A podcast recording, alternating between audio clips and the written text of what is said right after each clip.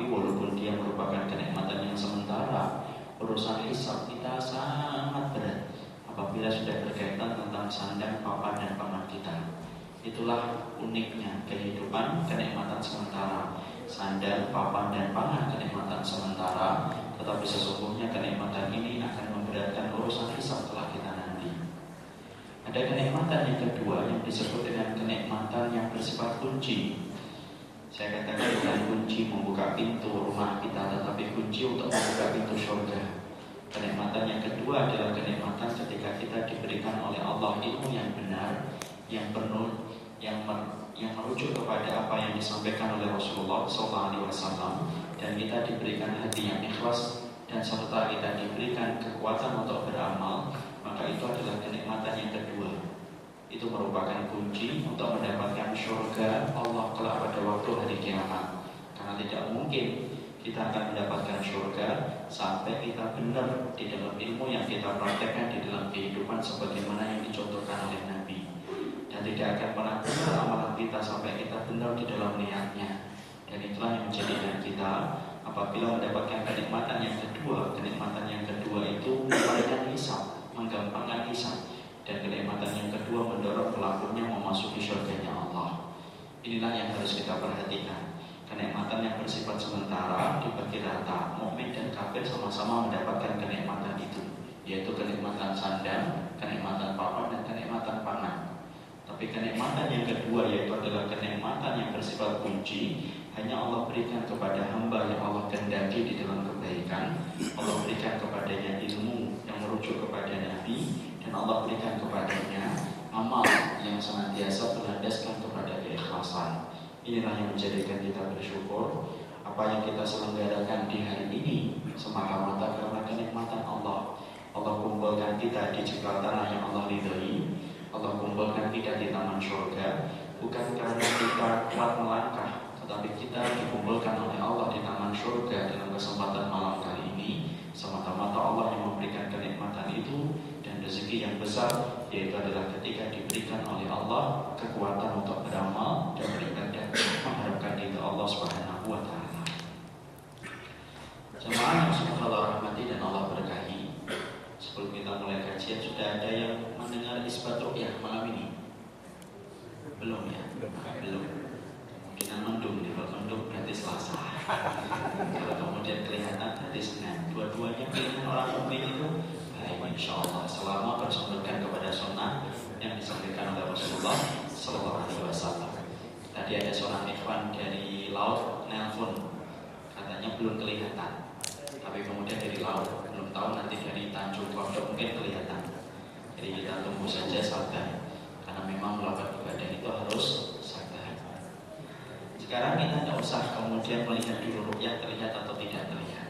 Kita fokus dulu dengan kajian yang kita selenggarakan. Tidak usah bisik-bisik, kelihatan atau belum. Tidak penting. Tidak kelihatan pun tetap kita akan puasa insya Allah. Kita akan meneruskan kajian yang sempat terputus karena memang panjangnya uraian dan tema yang kita selenggarakan dalam pertemuan kita sebelumnya. Dalam pertemuan sebelumnya kita telah membahas bagaimana mendominasi makna barokah yang ditentukan oleh sunnah. Karena sesungguhnya kita hari ini manusia banyak di antara kita sering mengucapkan kata sering mendengar kata barokah tetapi tidak paham ilmunya. Apa itu makna barokah yang benar sesuai dengan penjelasan ahli ilmi yang disampaikan oleh para sahabat dan para tabi'in. Sebagian besar masyarakat kita justru melakukan kesalahan ketika mereka mengartikan barokah itu adalah dengan kekayaan. Mereka selalu mengartikan bahwasanya ketika ada orang yang dilapangkan hartanya, berarti dia adalah orang yang barokah. Sebaliknya berarti kalau ada orang yang disempitkan rezekinya, berarti tidak barokah kehidupannya ketika sempit rezekinya. Padahal kita jelas Allah memperingatkan kita, fa'amal insanu idza mabtalahu rabbuhu fa'akramahu wa na'amahu fa yaqulu rabbi akraman. Manusia itu kalau mereka diberikan kenikmatan harta, mereka cepat berkata, Allah telah sayang kepada kita. Tapi kalau kemudian ada manusia diberikan kesempitan harta, manusia itu akan berkata Allah itu sedang benci sama kita, kalah, tidak semacam itu.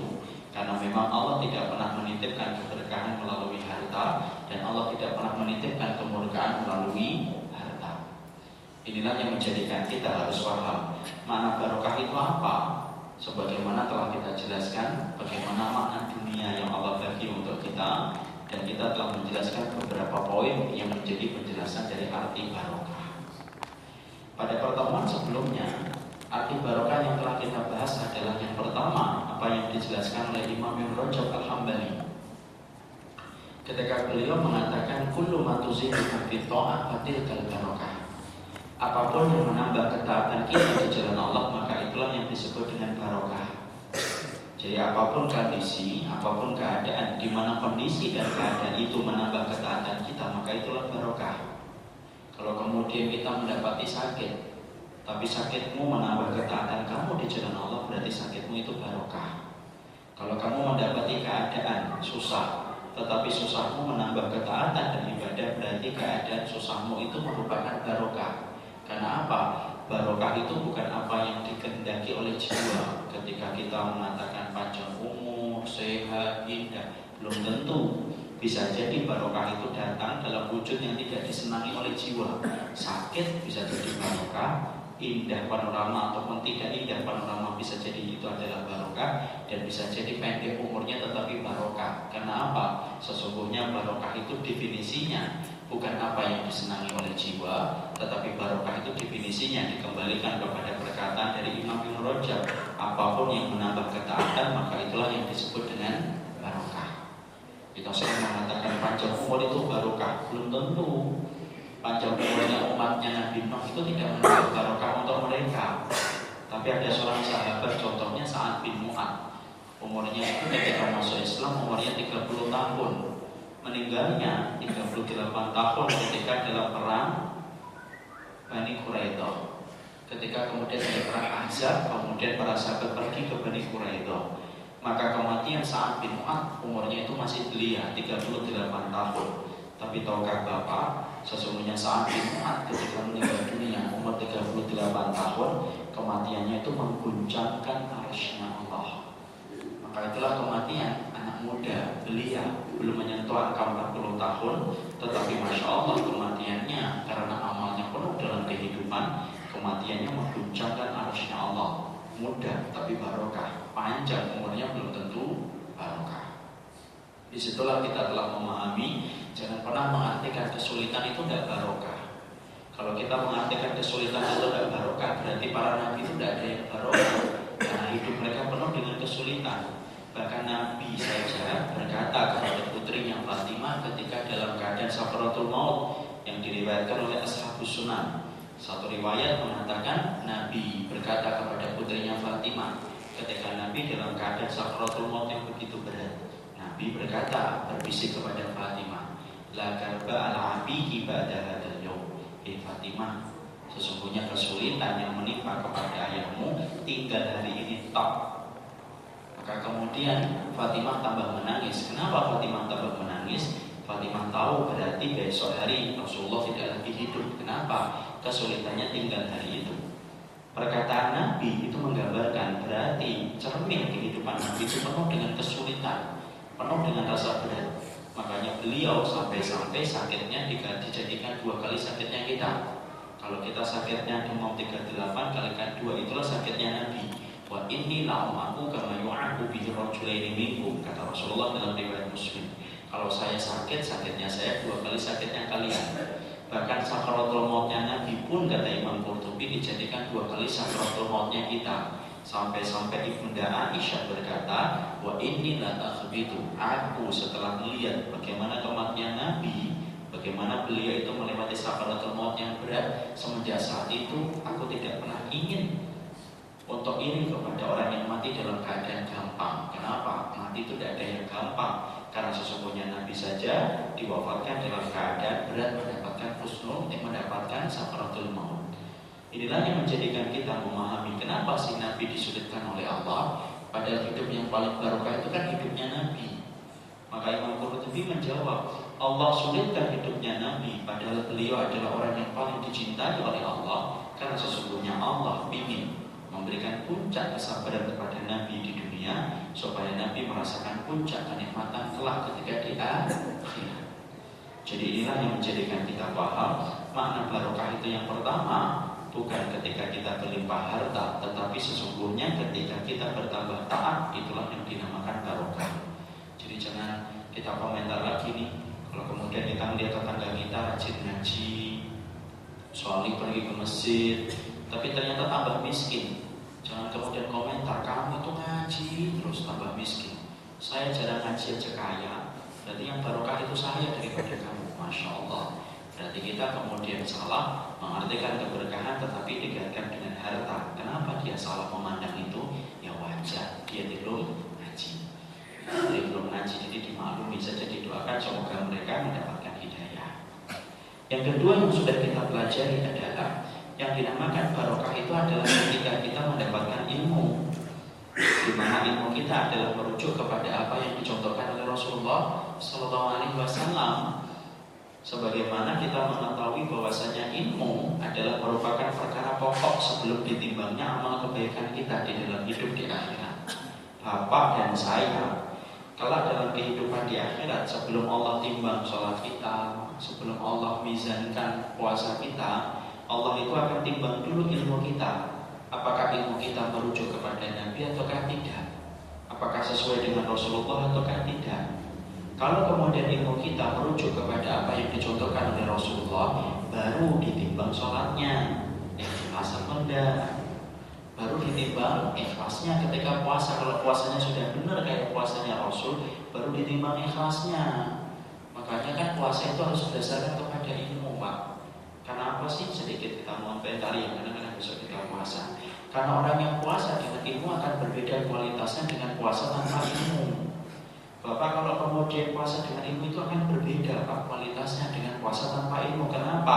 Rob yang kita sembah itu senang apabila disembah dengan ilmu Dan pintu arroyan itu tidak bisa ditebus Kecuali dengan kita mengerti ilmunya dulu Baru kemudian kita beramal dan mengikhlaskan Baru mendapatkan pintu arroyan Lalu masuk ke Pertamina saja sekolahnya 16 tahun Kok masuk arroyan kemudian anak kadernya Nggak bisa Bapak coba dia masuk ke Pertamina mengandalkan sekolah SDI kelas 01 6 tahun, ya akan diterima. Dan kalau Bapak sekolah di kalau Bapak masuk ke Pertamina sejak butuh 16 tahun, apakah kita mengira masuk surga itu lebih rendah kualitasnya daripada masuk Pertamina? Berarti kita ngimpi, kita membayangkan surga itu di bawah dunia, padahal surga itu di atas dunia. Jadi kualitasnya harus lebih. Makanya Ramadan itu dengan ilmu, karena siapa pun mereka yang mendapatkan ilmu, maka sesungguhnya ilmu itu yang menjadikan amal kita berat di sisi Allah. Contoh, Bapak sujud. Tapi yang pertama sujudnya itu adalah orang yang sujud karena melihat orang tuanya sujud, gurunya sujud, temannya sujud. Dengan orang yang dia sujud, tapi dia paham kenapa kamu sujud. Satu, karena kedudukan yang paling dekat antara saya dengan Allah itu sujud. Dua, karena doa yang paling mustajab dikabulkan oleh Allah itu ketika sujud.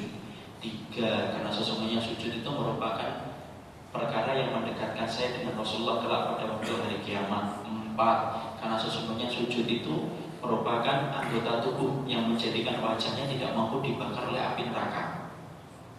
Contohnya satu dalilnya akrabu mayakunu abdu bi rabbi inda sujudi fa aksiru fi dua faqaminan ayustajaba lakum. Maka ketika kamu sujud sesungguhnya kedudukan kamu dengan Rabb itu begitu dekat banget.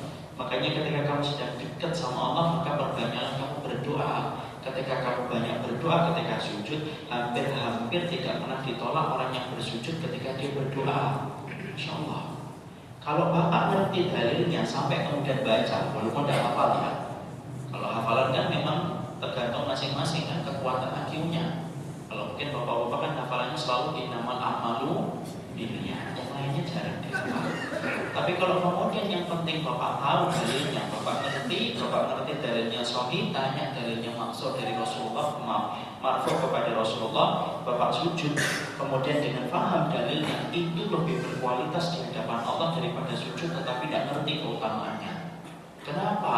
Karena ilmu itu yang menjadikan berat ditimbang. Makanya kalau orang itu diinginkan oleh Allah kebaikan, Allah pahamkan dia tentang agama.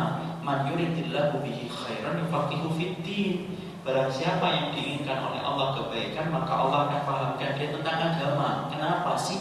Karena ibadah dengan ilmu itu lebih berat ditimbang dan Allah tidak mencari ibadah yang banyak, tapi Allah mencari ibadah yang berkualitas yang benar dan benarnya itu dengan ilmu. Dan bukan contoh. Selesai ingin menerangkan Misalkan Bapak sholat qobliyah subuh Yang sering kita sebut dengan sholat sunnah fajar. Ada orang yang melaksanakan sholat sunnah fajar Itu melaksanakan dengan membaca Al-Asr Dengan Al-Kafirun Yang pertama. Yang kedua membaca Al-Baqarah. Walaupun ini saya ragu ya Nanti dibaca ini contoh saja. Ada yang baca Al-Baqarah dalam sholat sunnah fajar. Mana yang lebih baik mana yang lebih berat ditimbang oleh Allah A yang membaca surat al-asr B yang membaca surat al-baqarah. Siapa yang mengatakan A? Angkat tangan satu dua tiga empat lima. Siapa yang lebih mengatakan bahwasanya yang paling afdal yang paling baik ditimbang oleh Allah yang membaca al-baqarah? Ya tadi apa? A. Ada ada beberapa alasan yang membaca yang kemudian mengatakan yang lebih utama membaca surat al-baqarah yang mana? Masya Allah. Ya Allah berilah saya kesabaran. kalau kemudian kita lihat Pak, kalau kita lihat yang lebih yang lebih meletihkan itu yang membaca al-asr atau al-baqarah. Yang lebih panjang itu yang membaca al-baqarah atau al-asr. Tapi ternyata Syekh Husaymin menjelaskan bahwasanya yang paling afdal adalah yang memendekkan sholat sunnah fajar. Kenapa? Karena Nabi tidak pernah panjang-panjang di dalam sholat sunnah fajar kecuali belum meringankan. Jadi kalau bapak melaksanakan sholat sunnah fajar sesuai dengan kapasitas hafalan bapak yaitu al-kafirun, al-kausar, al-ikhlas, al-nas maka sesungguhnya lebih utama daripada yang membaca al-baqarah. Walaupun kalau dalam sholat lain tetap loh ya yang membaca Al-Baqarah lebih afdal. Contohnya tahajud. Kalau ditanya sholat tahajud yang satu Al-Baqarah yang satu Al-Kausar yang lebih utama mana? Ya Al-Baqarah. Tapi khusus dalam sholat sunnah fajar itu kemudian kenapa diperpendek? Karena Nabi tidak pernah memperpanjang dalam sholat sunnah fajarnya. Cuf, padahal yang melatihkan itu yang membaca Al-Baqarah, yang lebih lama membaca Al-Baqarah, yang lebih kerasa sakit kakinya ketika kemudian sampai semutan itu yang membaca Al-Baqarah tapi ternyata kalau ditimbang sama-sama ikhlas maka sesungguhnya yang pertama lebih utama daripada yang kedua. Kenapa? itulah yang paling mirip dengan Nabi ketika sholat. Sholat fajar maksudnya. Jadi di situlah kita mengerti keberkahan yang kedua itu ketika orang itu diberikan oleh Allah ilmu. Karena sesungguhnya ketika kita diberikan oleh Allah keberkahan ilmu maka itulah yang menjadikan kita itu barokah amalnya karena pertama kali Pak yang ditimbang oleh Allah adalah ilmu kita persis dengan apa yang dikatakan oleh Malik bin Anas rahimahullah taala inna hadzal ilm lahmuka wa damuka wa tus'alu yaumil qiyamah Sesungguhnya persoalan ilmu dalam kehidupan kamu itu adalah sebagaimana darah dan dagingmu. Maka perhatikanlah dari mana kamu mengambil ilmu. Di sini kita akan mendapati ternyata persoalan ilmu adalah ibarat darah dan daging kita. Itu penting dalam kehidupan kita. Makanya Allah ketika menginginkan kebaikan Allah selalu fahamkan dia tentang ilmu. Rata-rata pak perjalanan orang yang taubat itu dimulai dari ilmu. Dia paham, dia dengar. Akhirnya dia berubah. Karena apa? Ilmu itu yang akan membentuk kemuliaan dia di hadapan Allah. Dan Allah adalah zat yang tidak senang bersama dengan kebodohan. Makanya Allah turunkan kepada kita Quran, Allah utus kepada kita Rasul. Kenapa? Supaya kita tidak tebak-tebakan ketika menjalankan agama. Karena apa? Agama ini bukan teka-teki silang, ditebak dan diprasangka. Tapi agama ini nampak jelas, semuanya itu nampak jelas. Sehingga kemudian kita harus berilmu. Itulah orang yang barokah ketika ilmunya merujuk dan menasabkan kepada Rasulullah SAW. Coba deh, ayo kita ambil contoh gampangnya. Ini mau Ramadan. Orang yang Ramadan dengan ilmu dan Ramadan-Ramadan tanpa ilmu itu akan beda kualitasnya. Contoh nih, ketika kemudian kita berbuka puasa, mendengarkan ada minum, Kemudian ada mungkin gorengan, ada macam-macam. Kalau yang makan kurma dengan gorengan lebih namanya mana? Kenapa Rasulullah tidak pernah lepas dari kurma? Tentunya kurma itu kalau makan yang kecil kan ganjil. Misalkan berapa? Misalkan kemudian 3, 9, 11, 99 Kemudian makan 99 Kemudian ada orang yang berbuka puasa nih dengerin adzan Allahu Akbar, Allahu Akbar. Dia minum nih, minum. Contoh biar nyata. Kemudian kita membaca doa dahabat doma insyaallah. Telah hilang kerongkongan. Waqtalatil uruku telah basah gitu kerongkongan, telah hilang haus, telah basah kerongkongan, telah ditetapkan pahala insya Allah. Kemudian dia makan kurma satu, tiga, tadi yang kita sampaikan. Setelah itu pergi ke masjid. Kira-kira salah atau tidak salah? A salah, B tidak salah, C bisa salah bisa benar. Yang mana tidak salah? Tidak, tidak salah. Kenapa tidak salah? Benar. Iya, kita akan yang masjid yaitu berjamaah. Atau salah. Berbeda pendapat saya ketemu Pak. Kenapa salah? Kedua Yang benar adalah bukan dikatakan salah, bukan dikatakan benar. Orang yang tadi langsung ke masjid tidak bisa dikatakan salah, karena memang tidak ada yang salah. Cuma dia kehilangan keutamaan. Apa keutamaan yang hilang? Yaitu satu hadis yang mana ketika dia tidak membacanya ketika sebelum menjalankan Ramadan akhirnya dia luput dari masalah itu. Apa hadisnya? Rasulullah bersabda, salah sudah awatin mustajabatin natural fihinna. Ada tiga macam doa yang tidak pernah tertolak di sisi Allah. Yang pertama dakwatul madlum, doanya orang yang terdolimi. Makanya Pak kalau ada orang yang terdolimi datangi Pak, usap air matanya, lalu bisikan ke telinganya. Isak tangisnya mereda, tolong doain saya ya. Itu aja kesempatan kesulitan. Ya.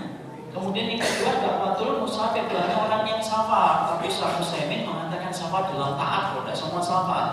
Kalau misalkan ditanya mau ke mana Singapura ngapain jalan-jalan, itu doanya tidak mustajab. Ya, safarnya ke misalkan mau ke mana, mau ke Semarang, ngapain silaturahmi dengan ibu, ah, itu mustajab itu. Mau ke Bandung ngapain ikut daurah, itu mustajab. Tapi kalau hanya jalan-jalan, mau ke mana, mau ke Bandung ngapain nyari penyemah, itu enggak mustajab itu Kenapa? Karena safarnya bukan safar Tantan. Yang ketiga, dakwatul musa, dakwatul bisa aftara.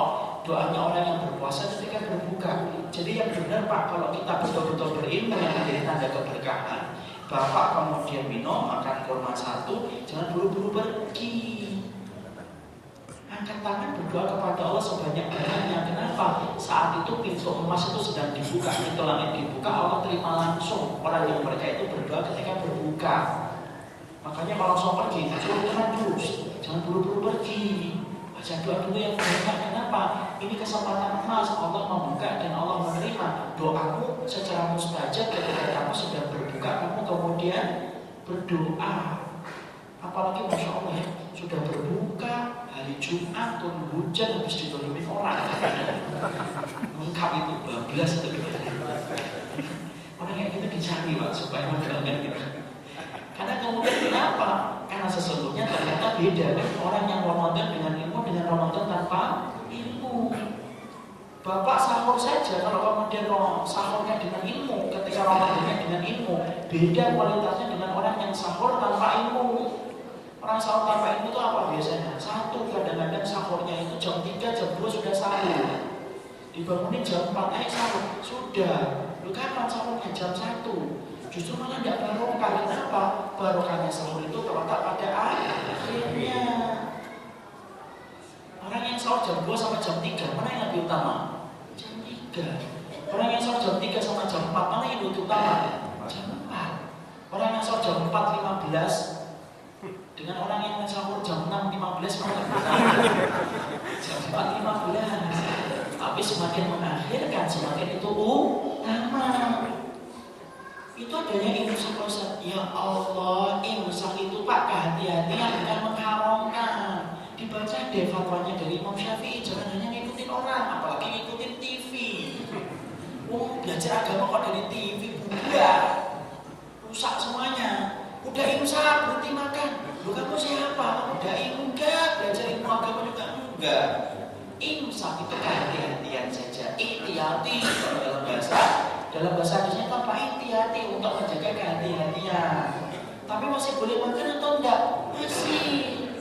10 menit itu, Masya Allah masih boleh untuk makan 10 menit itu lumayan untuk makan nasi goreng setengah setengah piring itu Anak pondok itu masih bisa itu tapi hati-hati kalau sudah imsak itu mau mendekati Anda. Tapi bukan berarti mengharamkan. Tidak ada yang mengharamkan imsak itu harus berhenti makan. Tidak ada Pak. Yakin saya. Mau dicari di mana pun kita udah hanya untuk hati-hatian saja akan mendekati Anda. Ya, ternyata beda banget kualitas Ramadan kita ketika didampingi dengan ilmu dan Ramadan tanpa ilmu. Ini sama juga ketika kemudian ketika kita melaksanakan tarawih Kadang-kadang 8, 11 Ingat ya 11, 23, 36 itu boleh semuanya Gak apa-apa. Yang penting cuma Mina Jangan sampai yang 23 Setengah jam lebih cepat daripada yang 11 Itu yang salah. Yang penting itu cuma minanya Dijelaskan oleh Imam Ibn Taimiyah dalam kitabnya Majmu' Fatawa. Kalau kemudian ingin panjang 11 Kalau ingin yang ringan-ringan rakaatnya 23 Yang ingin ringan-ringan lagi 36 itu yang disampaikan oleh Imam Ibn Taimiyah rahimahullah taala. Tetapi kemudian seringnya apa orang ketika mereka itu menjalani Ramadan? Orang itu ketika mereka tarawih 8 rakaat langsung pergi. Kalau ditanya mau ke mana? Pulang. Lu kok nggak mitir? Mitirnya di rumah. Mitir di rumah itu salah atau tidak salah? Salah atau salah? Salah atau tidak salah? Salah atau tidak salah? Salah enggak Ustaz? Kurang keutamaan. Supaya mengikuti ini Saya mengatakan salah atau enggak salah? Salah atau enggak salah? Tidak salah. Siapa yang mengatakan salah? Siapa yang mengatakan tidak salah? Keutamaan. Ya. Sekali lagi jumlah orang yang abstain lebih banyak. ya Allah. Itu tidak salah. Tapi kemudian dia kehilangan keutamaan apa? Keutamaan yang hilang. Man salama imam hatta yang salifah kutiba lahu dalam satu riwayat khosiba lahu qiyamun laila. Barang siapa yang mengikuti imam sampai imam itu selesai, imam itu bubar, maka dia diberikan pahala satu malam satu sholat malam semalam suntuk. Dia diberikan pahala untuk sholat malam semalam suntuk. Kapan? Ketika kemudian dia itu sholat bersama imam sampai selesai, sampai bubar. Di situ masya Allah ternyata selalu beda. Jadi ternyata Ramadan yang dilalui dengan ilmu dengan Ramadan tanpa ilmu itu beda. Itu yang tadi saya katakan. Tanda keberkahan kita itu tergantung bagaimana ilmunya kita. Semakin kita ngerti ilmunya semakin utama. Contoh di sepertiga malam yang terakhir. Sepertiga malam yang terakhir itu waktu yang paling tepat untuk apa? Waktu yang paling tepat bukan nonton TV. Waktu yang paling tepat untuk beristighfar kepada Allah. Mana ayatnya? Wabil asharihum yastaghfirun. Allah itu senang orang yang di waktu sahurnya itu mereka meminta ampunan kepada Allah. Tidak ada waktu yang paling Allah senangi bagi antum dan saya ketika beristighfar kecuali pada waktu seperti malam yang terakhir. Seperti malam yang terakhir itu kapan sih? Seperti malam yang terakhir itu adalah ketika dimulai dari setengah satu sampai kemudian setengah empat atau jam empat mendekati waktu sholat subuh. Itu seperti malam. 24 jam yang Allah berikan kepada kita selama dua, satu hari 24 jam maka yang paling utama dan yang paling gede keutamanya adalah seperti malam yang terakhir. Maka di antara keutamaannya sampai diterangkan oleh Nabi Inna Allah wa ta'ala Rabbuna yang ila sama itu yang pula lelatin hatta yang akhir Rob yang kita sembah itu turun ke langit dunia pada sepertiga malam yang terakhir Makanya Allah berfirman, siapa pun yang berdoa aku kabulkan, siapa pun yang memohon aku akan penuhi permohonannya. Masya Allah. Tapi perhatikan, kalau orang Ramadan tanpa ilmu, mereka merusak sendiri waktu sahurnya. Waktu sahurnya diisi dengan berbagai macam kegiatan maksiat, nonton TV, apalagi sampai judi. Itu loh yang kayak judi kan. Orang-orang yang kemudian ikutin premium kalau itu judi loh itu. Kalau tidak tahu, percaya ikutin itu. Tanya sama MUI. Bapak premium bayarnya 5 ribu, 7.500 atau 8 ribu untuk mendapatkan undian supaya nanti ketika ada pertanyaan di telepon balik itu judi loh tapi masya Allah kan ternyata kemudian kita akhirnya nggak paham juga kalau ngerti ilmunya dimatikan televisi kemudian beristighfar yang banyak sembari istrinya kemudian masak dia mengucapkan astagfirullah astagfirullah astagfirullah astagfirullah Sembari istrinya masak astagfirullah, astagfirullah, astagfirullah.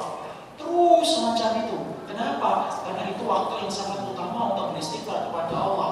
Jangan dimulai di Ramadan itu dengan kemaksiatan. Harusnya dimulai dengan penebusan dosa dan maksiat supaya Ramadannya ketika puasa itu menjadi ringan dalam ketaatan. Inilah yang menjadikan kita mengerti betul. Masya Allah, ternyata keberkahan ilmu itu menentukan bahwasanya kemudian itulah yang menjadikan kita baru hidupnya orang yang mereka senantiasa ketika mereka menjalani kehidupannya dengan ilmu akan nampak jelas hidupnya lebih berat ketika ditimbang oleh Allah ketika dilaksanakan dengan il ilmu. Makin masuk sudah kelihatan. Bilangnya juga ya kira kemudian badan dia ini sebagainya kita teruskan sama pula nih ketika Ramadan Bapak ngerti sebuah hadis contohnya yang gampang. Ada sebuah hadis yang ringan tapi penuh dengan makna yang sangat dalam. Rasulullah itu mengatakan, "Manfaat fattara iman karena lagu min ajri shaim wa la min ajrihi syai'an." Bapak tahu nih hadisnya. Barang siapa yang memberikan makanan berbuka kepada orang yang berpuasa, maka dia mendapatkan pahala orang yang dia berikan makanan berbuka tanpa mengurangi pahala dia ketika dia berpuasa. Orang yang kita berikan makanan berbuka kita mengerti hadisnya, kemudian kita memasuki Ramadan, kita sudah kemudian mempersiapkan harta kita supaya kemudian kita ingin memberikan makanan berbuka kepada orang yang berpuasa. Kenapa, Pak? Masya Allah. Orang ketika memberikan makanan berbuka itu Bapak berarti boleh mencuri amal orang yang dilakukan orang lain, mencuri pahala. Apalagi kita kemudian pahala kecuali di bulan Ramadan. Saya tidak mengatakan mencuri rupiah dan mencuri dinar. Ini mencuri pahala dan itu boleh. Kita ambilkan satu kalkulasi yang gampang menggambarkan itu. Misalkan, Bapak misalkan kemudian memberikan makanan berbuka nih. Misalkan harganya 15 ribu, kalikan tiga atau kemudian 20 ribu lah, kalikan tiga, tidak 15 ribu ini.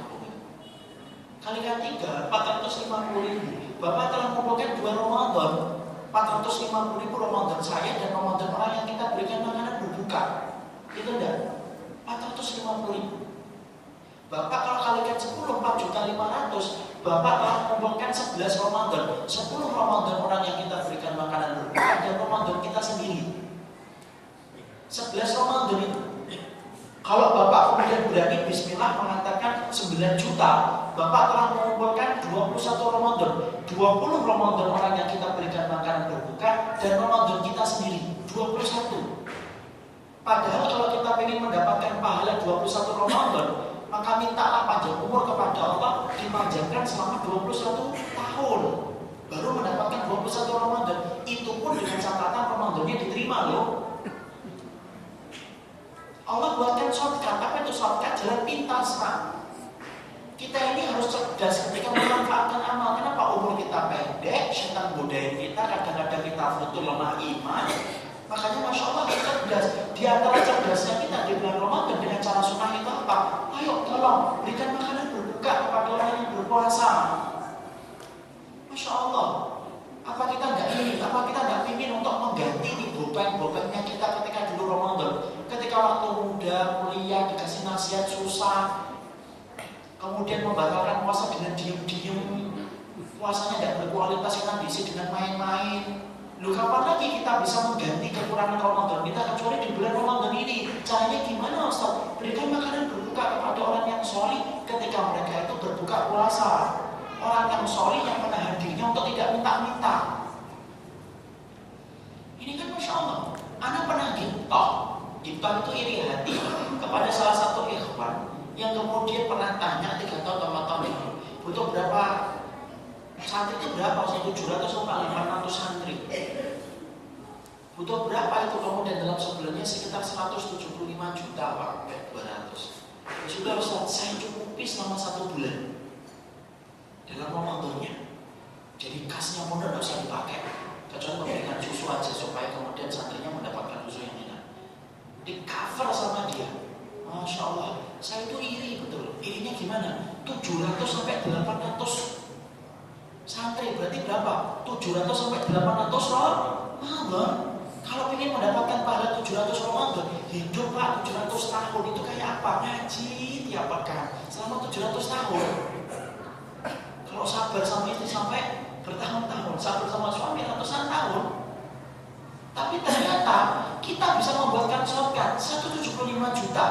Padahal kalau kita beli hanya kita belikan untuk mobil kan. Yang mana kalau kita mati pasti kemudian kita tinggalkan dinikmati sama orang yang hidup. Tapi kita yang kena hisapnya. Tapi kalau kemudian kita berikan makanan berbuka, Masya Allah, makanan berbuka itu yang akan menjadikan kita mendapatkan pahala dari dia tanpa mengurangi pahala dia sedikit pun. Santri itu taat-taat Pak. Mereka menghantarkan Quran itu biasa, mereka itu dalam lima hari sekali itu biasa kalau santri. Di pondok anak itu kan namanya ketika waktu Ramadan, eh masya Allah kayak lebah itu. Karena apa? Orang itu belum belum untuk baca Quran. Lalu apa kita tidak kepingin itu ngambil pahalanya, nguri pahalanya ketika puasa tanpa mengurangi pahala dia ketika berpuasa sendiri. Memuliakan mereka. Belum lagi nanti ke Suriah, misalnya orang-orang Suriah, orang-orang Syam, Pak, saudara-saudara kita. Masya Allah mereka kesulitan untuk mendapatkan suplai makanan. Bahkan kalau Bapak mendapati ada cerita bahwasanya mereka itu makan daging kucing, tolong ya jangan ketawain, itu nyata itu, fakta. Jadi nggak main-main, susah keadaan perang kok. Apa kita nggak ingin mendapatkan pahala mereka? Padahal orang yang ada di daerah ribat, orang semacam itu daerah ribat, apa daerah ribat? Daerah perbatasan perjagaan. Itu tidurnya, puasanya, mau ngoroknya, kebun airnya itu semuanya jadi pahala untuk mereka. Kenapa? Karena mereka sedang berjaga-jaga di perbatasan kaum muslimin. Apa kita tidak ingin itu dapat pahalanya ketika kita berikan makanan berbuka untuk mereka, kita kemudian mendapatkan pahala. Itu gede banget itu. Kalau kita ngerti hadisnya, apa yang terjadi enak. Kalau kita paham hadisnya, gampang. Akhirnya kita mengamalkan sesuai dengan kemampuan kita. Saya punya 5 juta, tidak apa-apa deh 5 juta. Moga-moga saya mendapatkan 15 Ramadan. Padahal 15 Ramadan itu butuh 15 tahun. Ya. Jadi ternyata kalau kita paham ilmunya dengan sunnah itu enak banget. Kenapa? Itulah cara yang paling indah supaya kemudian kita umur kita yang pendek itu kemudian mendapatkan keberkahan ketika kita mendapati bahwasanya masya Allah dengan sunnah itu yang menjadikan pahala kita berlimpah. Makanya orang yang barokah itu apa? Bukan orang yang banyak harta, tapi orang yang barokah adalah orang yang banyak ilmunya. Ketika dia mengerti apa yang diajarkan Nabi. Makanya kan? Siapa yang nyesel Pak? Orang yang nyesel itu bukan hanya orang yang berzina. Orang yang bisa adalah wa yawma yaquddu dhalimu ala yadihi yaqulu ya laitani takhatu ma'a rasuli sabila. Orang yang nyesel itu bukan hanya orang yang dulunya berzina, iya mereka nyesel. Bukan hanya orang yang minum khamr, iya betul mereka nyesel. Tapi di antara orang yang menyesal kelak pada waktu hari kiamat ketika akan ditimbang mereka berkata sembari mereka menggigit jari, coba dunia kami hidup itu mengikuti Rasul. Kenapa mereka nyesel? Baru tahu yang paling berat ditimbang itu adalah mengikuti Nabi.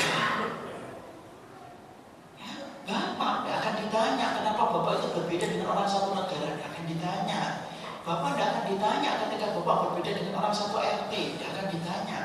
Bapak tidak akan ditanya ketika Bapak berbeda dengan orang satu RW, tidak ditanya. Tapi Bapak dan saya akan ditanya kalau kita berbeda dengan satu orang, yaitu adalah Rasulullah Sallallahu Alaihi Wasallam. Jadi makna barokah yang kedua itu apa? Yaitu adalah ketika kita ngerti ilmunya, orang yang ngerti ilmu betul-betul akan memanfaatkan waktunya semua dengan ilmu. Dan itu yang menjadikan bahagia. Contoh nih, lagi, Bapak nanti pulang ke rumah, ngerti ilmunya nih. Ilmunya kalau malam itu pulang ke rumah apa? Nutup pintu baca bismillah, matikan penerangan dengan bismillah. Nutup perabotan dengan membaca bismillah, wudhu. Nempok-nempok kemudian kasurnya dengan membaca bismillah. Kemudian tikir menghadap ke sebelah kanan lalu kemudian membaca Al-Ikhlas, Al-Falaq, An-Nas. Bapak ngerti ilmunya, sama-sama untuk itu yang satu membaca Bismillah karena ngerti bahwasanya Nabi memerintahkan membaca Bismillah, yang satu sama-sama untuk pintu sama-sama beratnya, tapi yang satu nggak ucapin Bismillah, mana yang lebih berkualitas? Yang membaca Bismillah. Alah kan cuma itu saja. Lu itu kalau satu malam, ya kalau seumur hidup, kalian berapa perbedaan kita? Kemudian ketika kemudian mau tidur wudhu, dia ngerti kenapa sih wudhu? Karena dia ngerti bahwasanya orang ketika tidur ruhnya itu dicabut oleh Allah. Dalam satu riwayat dari Amr bin As dinukil oleh Imam Ibnu Qudamah dalam kitabnya Mukhtasar bin Hajjul Qasidin. Orang yang tidur itu dicabut ruhnya oleh Allah. Semuanya nanti kemudian naik ke atas, cuma kita nggak merasa. Kemudian Allah berfirman kepada setiap ruh sujud sujudlah kalian. Semua ruh itu sujud, semua ruh itu sujud. Tapi dibagi dua. Yang satu yang paling dekat dengan arsy Allah, yang satu jauh banget dari arsy Allah. Kemudian Nabi menceritakan siapa orang yang tidurnya, sujud rohnya paling dekat dengan arsy Allah, yang tidur dalam keadaan berwudu baru tidur.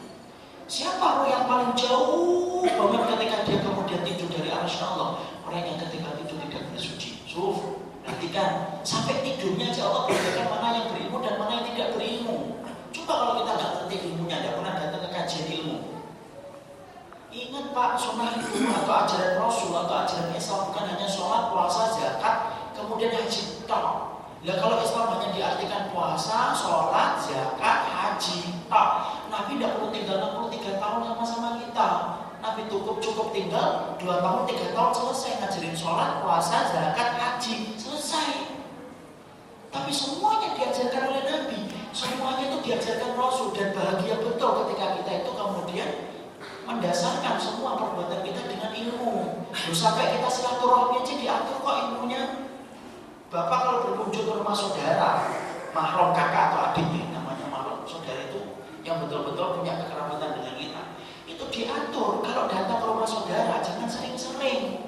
Nabi berkata, Zulkiban tajid khubban. Kalau kamu datang ke saudaramu, jarang-jarang tazid khubban supaya tambah cinta loh. Silaturahmi jangan sering-sering. Pagi silaturahmi, siang silaturahmi, malam silaturahmi. Atau kadang-kadang sampai dua bulan tidak pulang-pulang. Apa yang kamu silaturahmi? Lu kenapa? Supaya panjang umur. Iya, kamu panjang umur. Dia pendek umurnya. Ternyata Masya Allah Sampai urusan frekuensi datang ke rumah saudara itu diatur dengan sunnah Pak Coba kurangnya apa lengkapnya sunnah itu nanti kehidupan kita Sampai Bapak datang Mengatur bagaimana Bapak datang ke majelis ilmu Kapan mendorongkan, kapan datang Itu semuanya diatur dalam sunnah Dan barokahnya siapa? Barokahnya orang yang mencari ilmu ketika mereka ngerti Dan akhirnya melandasi perbuatan mereka dengan il ilmu Akhirnya Masya Allah Kembalikan semuanya itu dengan ilmu Makanya apa? Allah itu benci sama siapa? Orang yang tidak pernah cari ilmu ketika Allah telah turunkan ilmu dalam kehidupan kita. Makanya dalam surat As-Sajdah 22 Allah berfirman, "Wa man adlamu mimman dzukira bi ayati rabbih, summa a'rada anha inna minal mujrimina muntaqimun." Orang yang paling dolim adalah orang yang kami berikan peringatan kepada mereka, kami turunkan Quran, kami utus kepada mereka Rasul. Kemudian mereka itu berpaling dari apa yang kami turunkan dan mau mempelajari. Kami betul-betul menyiksa mereka. Bapak tahu orang yang berpaling? Orang yang berpaling itu nggak pernah belajar. Sekali yang datang ke kajian itu khotbah Jumat Pak dalam sepekan. Tapi tidak pernah datang ke kajian ilmu. Bagaimana kualitas hidupnya itu akan bertambah di hadapan Allah kalau dia itu tidak mencari ilmu, padahal ilmu itu didatangi dan. Makanya sampai Rasulullah berkata, "Aghadur rijali indallahi alimun fid dunya jahilun anil akhirah." Orang yang paling dibenci oleh Allah itu siapa? Orang yang alim tentang dunia tapi bodoh dalam urusan akhirat. Ini harus. Kenapa? Dengan mencari ilmu kita akan mendapatkan barokah. Itu yang kedua. Apa yang ketiga? Yang ketiga ini yang harusnya akan kita sampaikan